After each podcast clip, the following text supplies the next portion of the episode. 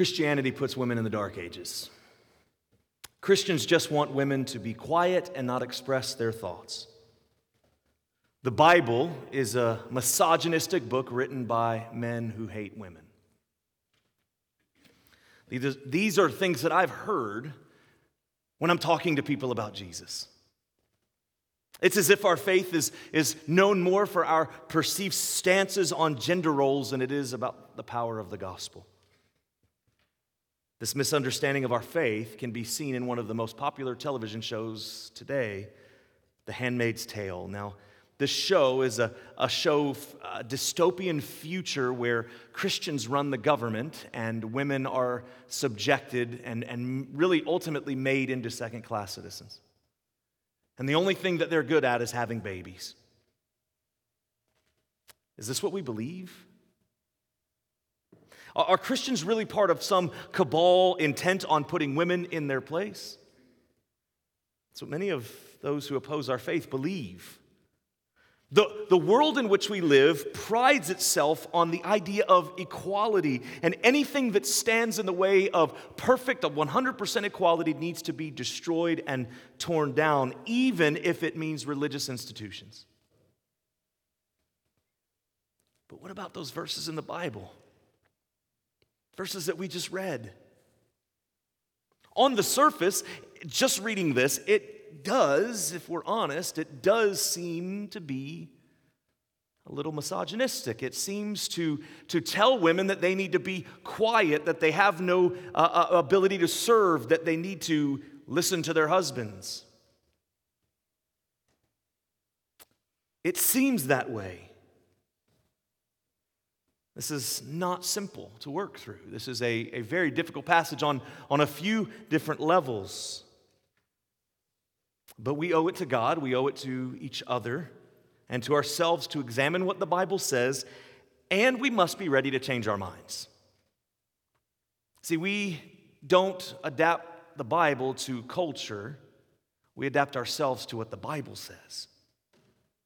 And as we do with anything that is controversial, we recognize that there are differences of opinions on this. There are Christians who still remain orthodox to the faith, but would disagree with my understanding of this passage. And so I think we show grace to those on opposing sides, but we stand firm when we're convinced. Many of our brothers and sisters, though, across the world disagree with this. And that's okay.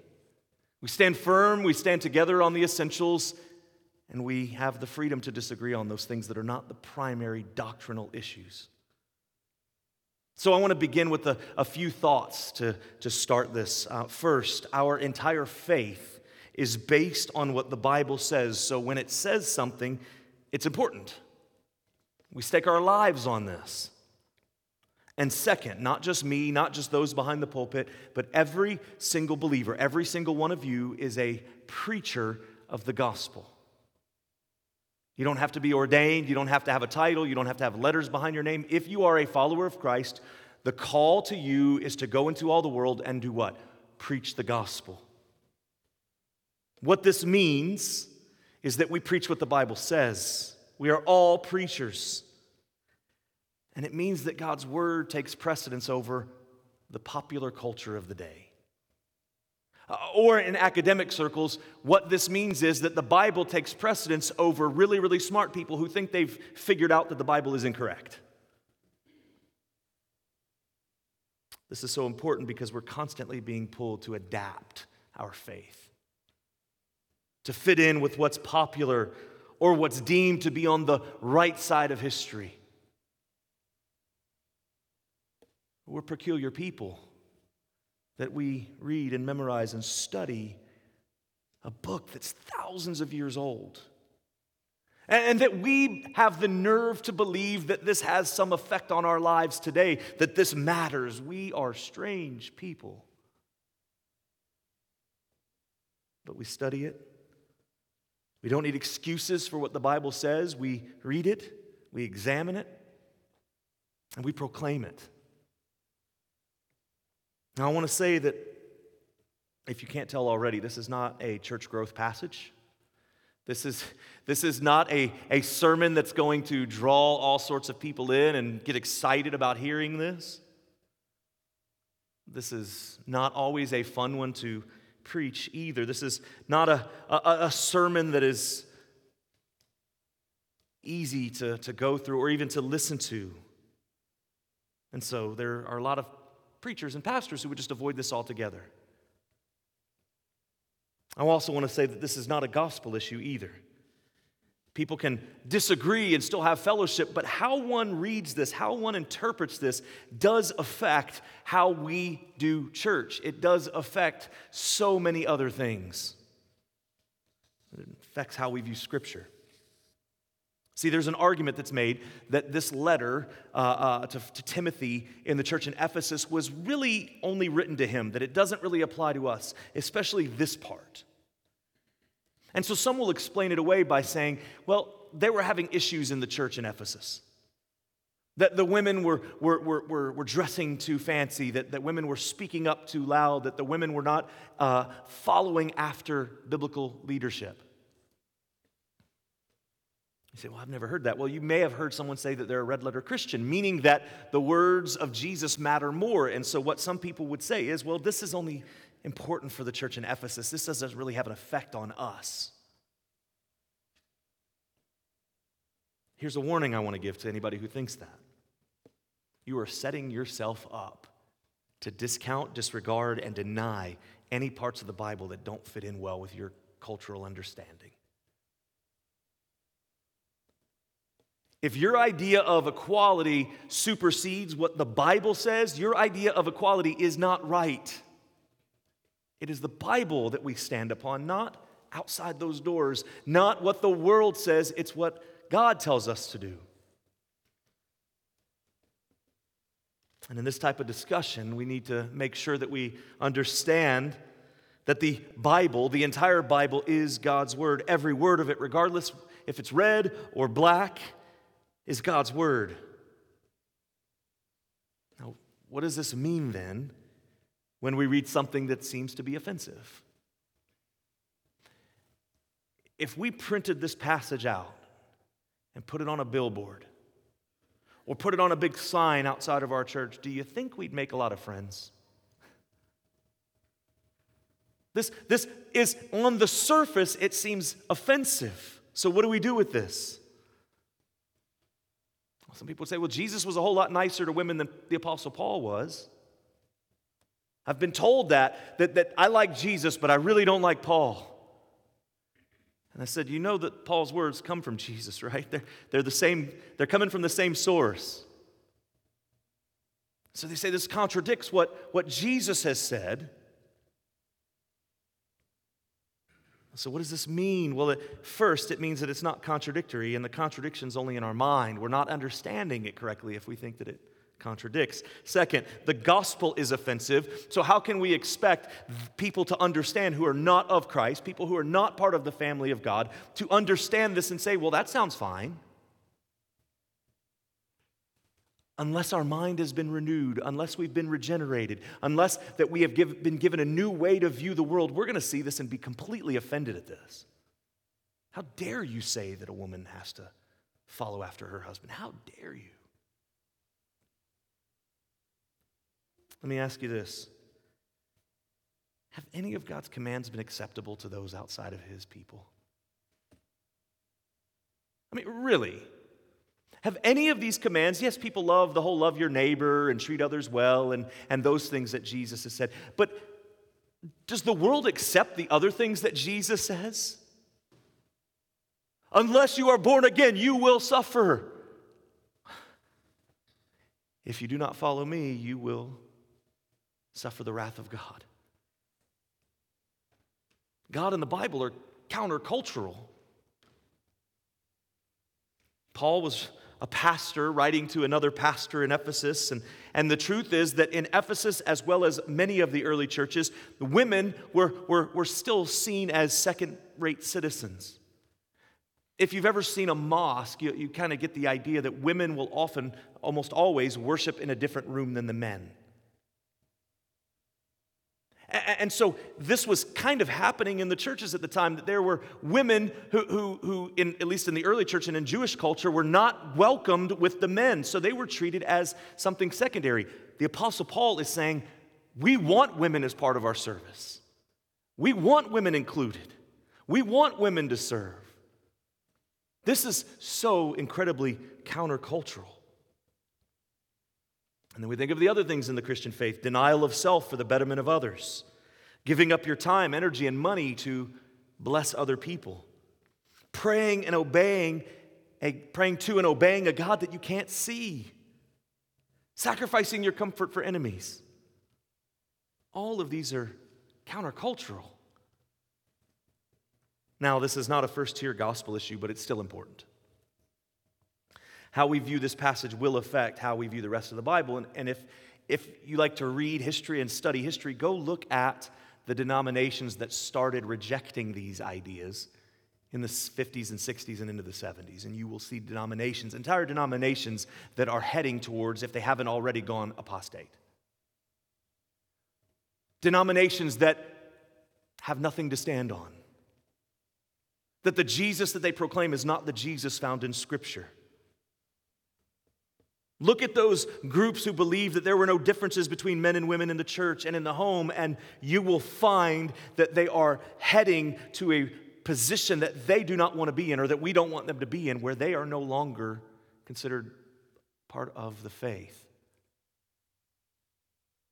A downward trajectory doesn't end up in the pit overnight, it often takes years. And when churches deny the basic teachings of Scripture in favor for things that are acceptable to the culture, the spiral downward continues. The issue is merely, this issue is merely a door that lets other things flow right in. And so we begin with the truth that the entire Bible is God's Word, and then we move into what Paul is talking about that God has created male and female differently. And that his intention was that men and women serve him equally, but in different roles. So God created males and females differently. And, and contrary to popular opinion of the day, it doesn't take a PhD to figure this out. There are not a billion genders. There are, according to Scripture, male and female. This is what God has created. And there are differences differences biologically, differences in history, differences in what the Bible tells us what our roles are. Now, before we go any further, this begs the question of how God can create us with differences and then still see us as equals. And my answer to that is different roles and responsibilities in life situations do not define our worth. I say, well, wait. My children are no less human than I am but they better obey me. They better submit. Your boss is no more human than you are, yet you must submit to his or her leadership. They have authority over you. This is submission, and it's happening all around us. But because we've seen abuses of it, we're taken aback at anything that says we must submit to someone else. We hate that. We don't like someone telling us what we have to do.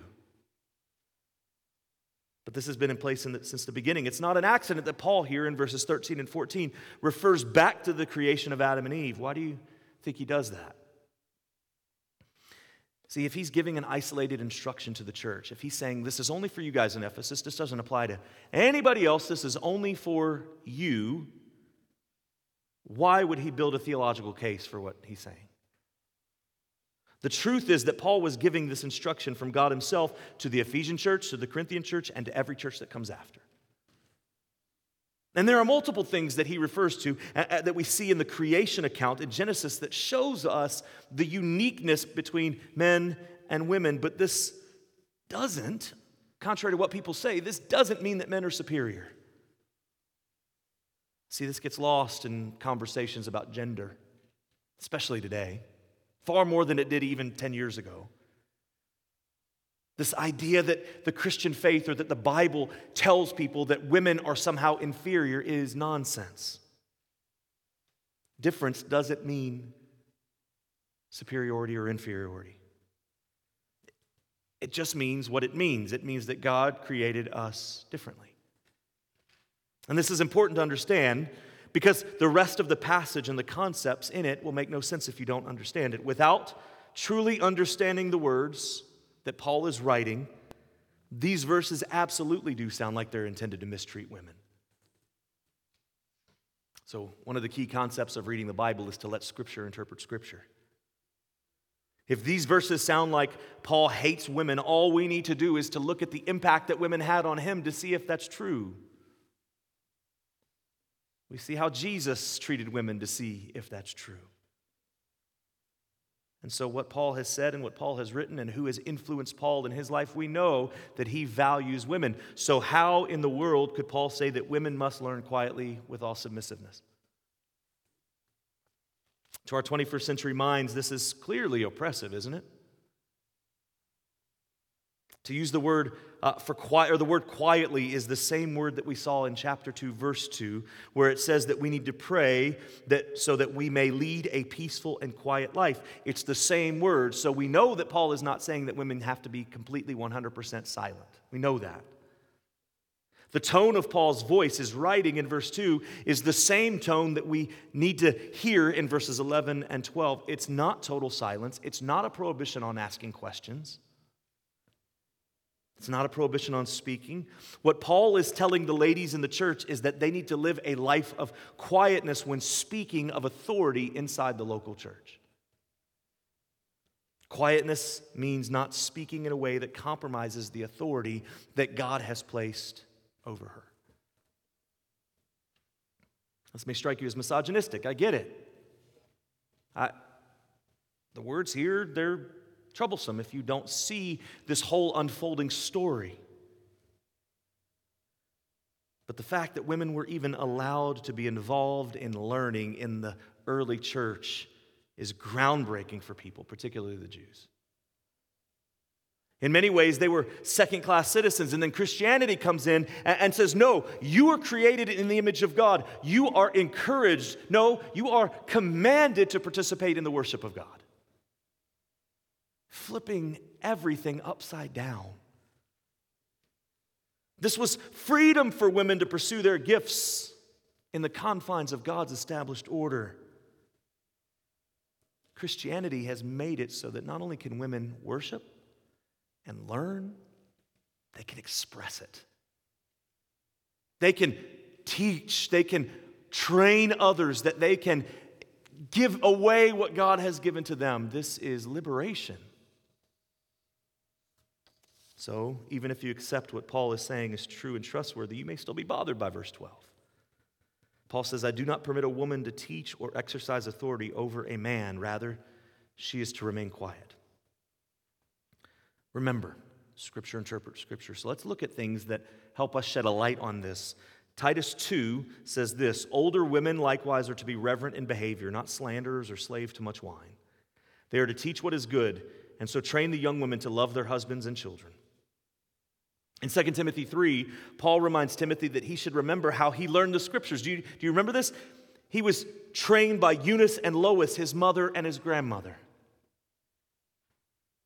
Apollos, the pastor of the church in Corinth who followed after Paul, was speaking in Acts 18 in Ephesus, the same town of Timothy's church. We see what happened. It says this Now a Jew named Apollos, a native of Alexandria, came to Ephesus. He was an eloquent man, competent in the scriptures. He had been instructed in the way of the Lord, and being fervent in spirit, he spoke and taught accurately the things concerning Jesus, though he knew only the baptism of John.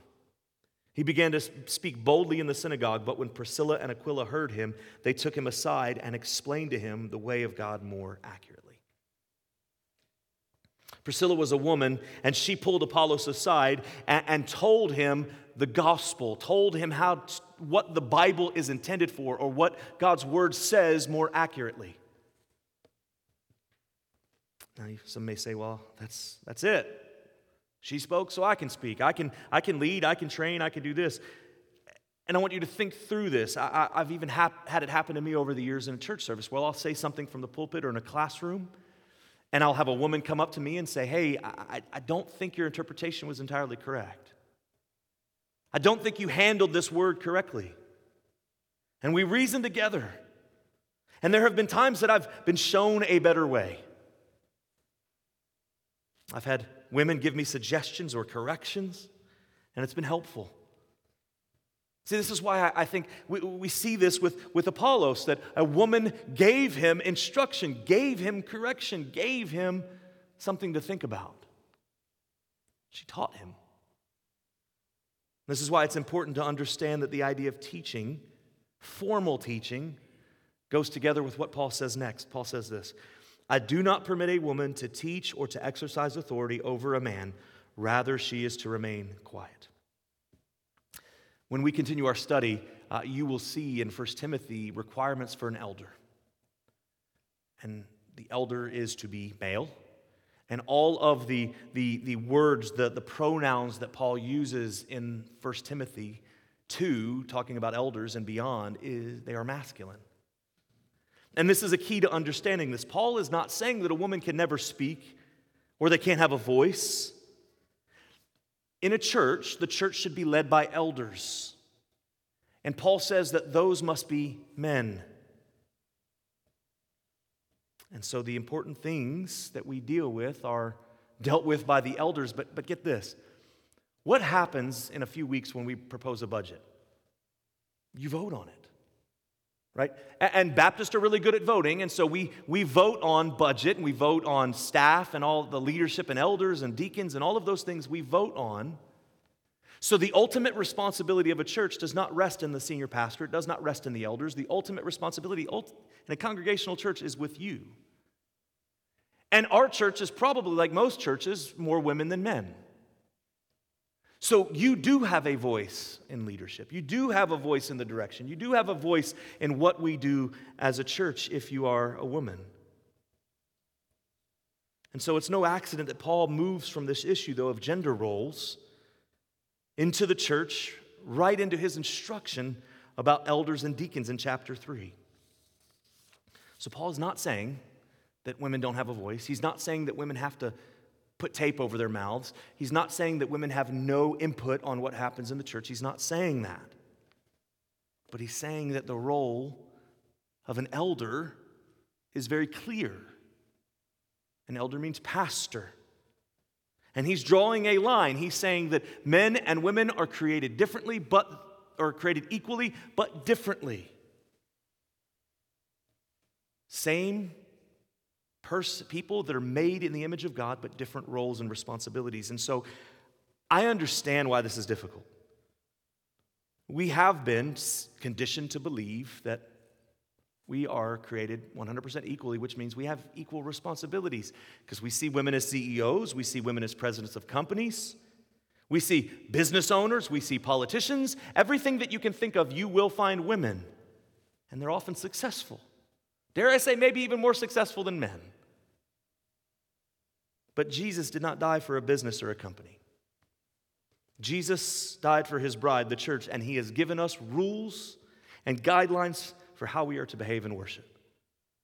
There's order in all of this, and this is what it comes back to order say, well, I don't like that. Well, there's order in our lives, there's order in government. We see this in the world, but the Bible also talks about this that we are to obey leaders, even when they're ungodly leaders. As long as they don't cause us to sin, God has placed those people in our lives, and we are to pray for them and obey them. There's order in your job. Most people have a boss, they have someone to answer to. Even if they're the CEO, they have to answer to shareholders and a board. There's order in creation. God created Adam first and then Eve, and then gave them dominion over the animals and plants. And there's order in the home. 1 Peter 3, Titus 2, Colossians 3 all give clear instructions for how the home is to be structured. These are basic instructions that God has given to us to reflect His glory. So, why would there be any debate about order in the church. God has created the genders to be different, still equal, but given different gifts and roles to play within the world and within the home. And the same goes in the church, 1 Corinthians 14. For God is not a God of confusion, but of peace, As in all the churches of the saints, the women should keep silent in the churches, for they are not permitted to speak, but should be in submission, as the law also says. If there is anything they desire to learn, let them ask their husbands at home, for it is shameful for a woman to speak in church.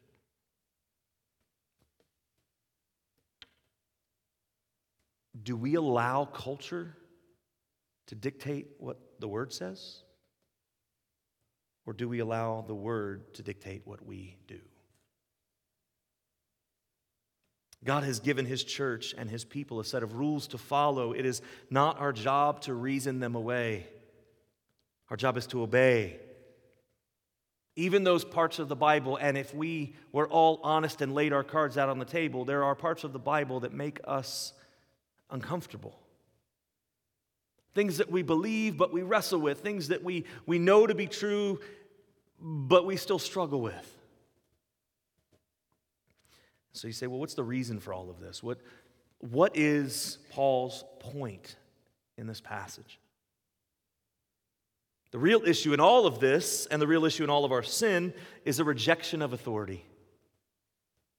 All of our sin comes back to the point that we think we know better than God does. Paul writes in verses 13 and 14 For Adam was formed first, then Eve. And Adam was not deceived, but the woman was deceived and became a transgressor. Aggressor.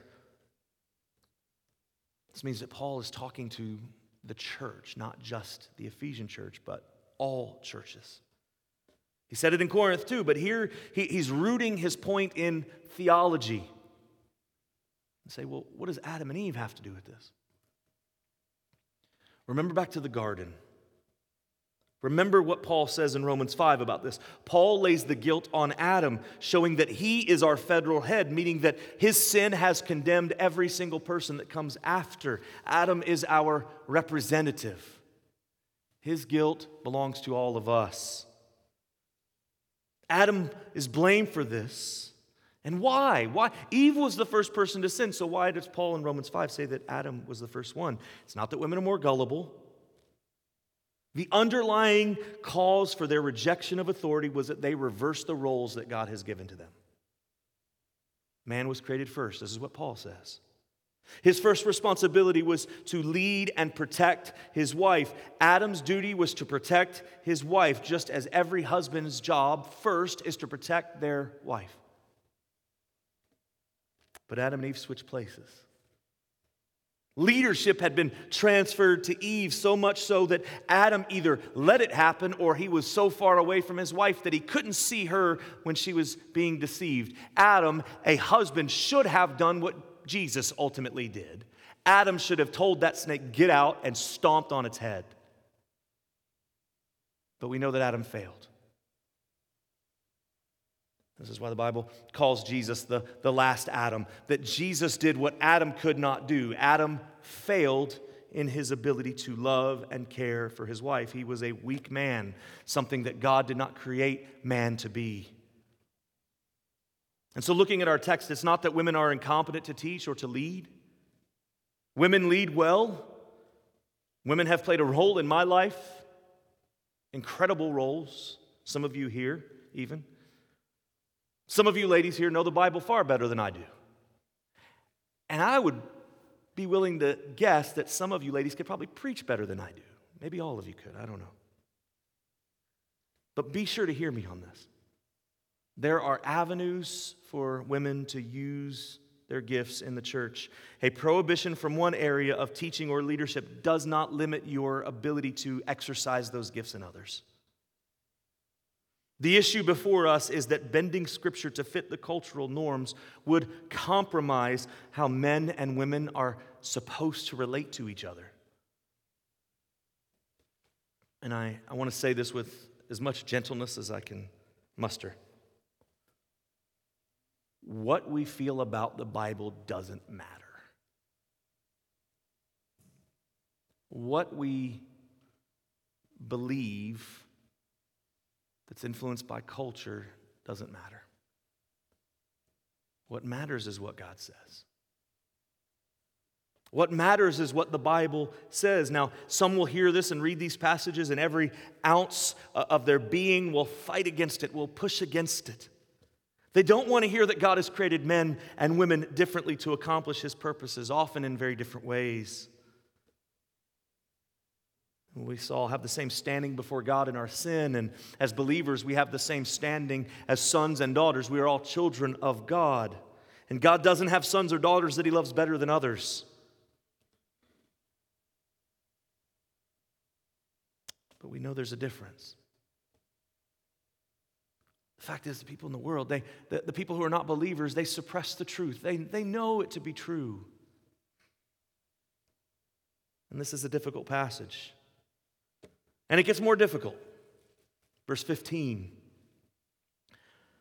Yet she will be saved through childbearing if they continue in the faith and love and holiness with self control. The Apostle Paul sometimes writes in a way that is hard to understand. It seems on the surface that there are some contradictions in what he's saying because, man, there's no preacher that's been more gospel centered than the Apostle Paul, but yet he says here, at least on the surface, that if a woman has a child, she's going to be saved. But we know that's not true. But remember what he says in verse 14. It talks about women being in sin, and then verse 15 talks about women being saved. Paul was doing what we do without even realizing it. He was using a literary device to contrast the two extremes of one's soul. And using Scripture again to interpret Scripture, there's no possible way that Paul believes that women are saved through having children. That doesn't make any sense. That would leave men in a really difficult situation, wouldn't it? This would contradict what Jesus said and what Paul has preached. Paul's grammar shows that he wasn't referring to Eve or to Mary either. Uh, one pastor put it this way, and this may be helpful. Paul taught that although a woman precipitated the fall, women are preserved from that stigma through childbearing. A woman led the human race into sin, yet would women benefit humankind by replenishing it. Beyond that, they have the opportunity to lead the race to godliness through their influence on their children. Far from being second class citizens, women have the primary responsibility for rearing godly children. Obviously, God doesn't want all women to be mothers. We know this. We, we know that some have been called to singleness to, to, to serve the Lord with more of their time and energy. And we know that there, that there are, are women who have, who have been called to, to not have children so that they can serve on the mission field or serve in the local church and give all that they have to that. Others, for reasons we don't always understand, have been allowed to be childless. But in general, in general, what I think we're seeing here is that motherhood is the greatest contribution that a woman can make here on earth. The pain that women suffer in childbearing is a result of the first sin. Bearing children doesn't absolve you from that, but it does take that stigma away. And Paul probably makes this point because there were all sorts of false teaching going on in the church one likely being that only those who gave up their families, left their families to go serve the Lord, were going to be blessed and experience God. His aim was to encourage the women in the church to serve the Lord by taking care of their families. Now, I, I realize this probably deserves a lot more time and a lot more kind of pulling things apart and reading each word and examining the Greek. I, I realize that. And limited by time and a lack of knowledge in every point of Scripture. But with all my limitations and understanding, there are really things that are clear in Scripture. First, God created the universe in an orderly way. And He wants us to reflect this glory through our obedience, even when we don't like it or we don't understand it. In this discussion, I'm reminded of the words from Isaiah 66. All these things my hand has made, and so all these things came to be, declares the Lord. But this is the one to whom I will look, he who is humble and contrite in spirit and trembles at my word. Are we trembling at the word of God? Are we coming with a contrite spirit? Or are we allowing the culture to dictate what we believe?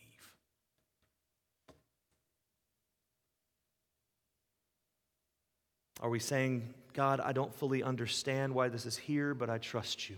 God, I don't understand this passage. I don't get it. Help me to understand. And even when I don't, even when I can't, I still will follow you. God, I know that you've created the world. I wasn't there. I had nothing to do with it. I am but a speck of dust in the history of time. You are God, the creator and sustainer of everything. So even when I don't understand it, I trust that you know what you're doing.